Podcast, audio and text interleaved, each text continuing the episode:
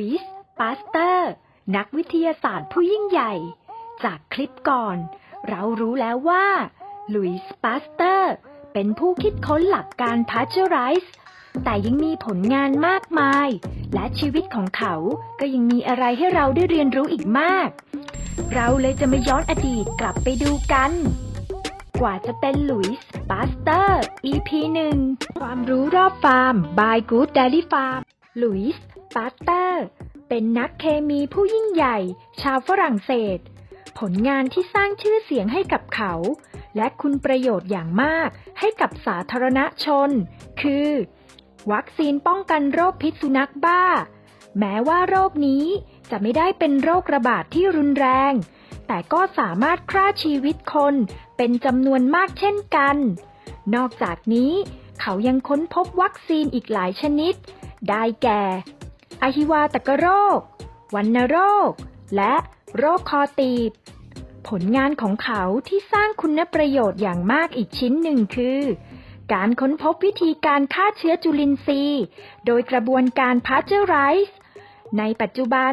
วิธีการนี้เป็นที่นิยมมากที่สุด เพราะสามารถถนอมอาหารได้นาน และปลอดภัยมากที่สุด ปาสเตอร์ เกิดเมื่อวันที่ 27 ธันวาคม คริสตศักราช 1822 ที่เมืองโด มลรัฐจูรา ประเทศฝรั่งเศส บิดาของเขาเป็นช่างฟอกหนังชื่อว่า จีนโจเซฟปาสเตอร์ และเคยเป็นทหารในกองทัพของพระเจ้านโปเลียนมหาราช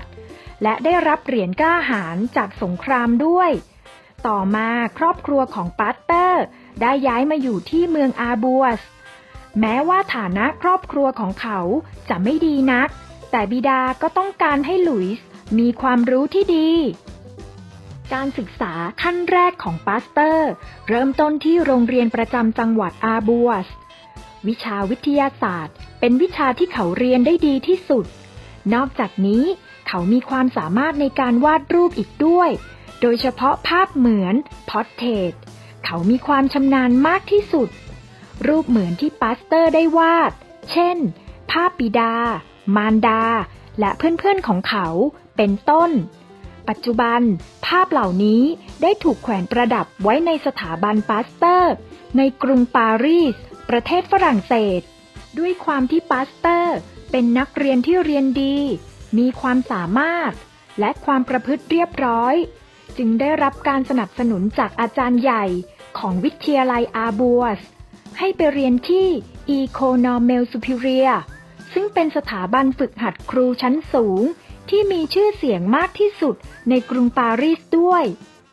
อาจารย์ใหญ่ต้องการให้เขากลับมาเป็นอาจารย์ที่วิทยาลัยอาบัวสนั่นเอง แต่ปาสเตอร์เรียนอยู่ที่นี่ได้ไม่นาน บิดาก็ต้องมารับกลับบ้าน ด้วยเขาป่วยเป็นโรคคิดถึงบ้าน homesick อย่างรุนแรง ซึ่งอาจจะถึงขั้นเป็นโรคประสาทได้ในเวลาต่อมา เขาได้เข้าเรียนต่อวิชาอักษรศาสตร์ ที่ Royal College ในเบซานกอน หลังจากจบการศึกษาแล้วปาสเตอร์ได้ศึกษาเกี่ยวกับวิทยาศาสตร์ ต่อจากนั้นปาสเตอร์ได้เดินทางไปศึกษาต่อที่สถาบันฝึกหัดครูชั้นสูง e c o n o m e l Superior อย่างที่เขาตั้งใจในครั้งแรก ในระหว่างที่เขาศึกษาอยู่ที่นี่ เขามีโอกาสได้เรียนวิชาเคมี กับนักเคมีผู้มีชื่อเสียงสองท่าน คือ J.B. d e m a s และ A.J. Ballard ซึ่งสอนอยู่ที่มหาวิทยาลัยซอบอน เนื่องจากมีบางวิชาที่ต้องไปเรียนที่มหาวิทยาลัยแห่งนี้ ในช่วงปีสุดท้ายของการศึกษาที่ e c o n o m e l Superior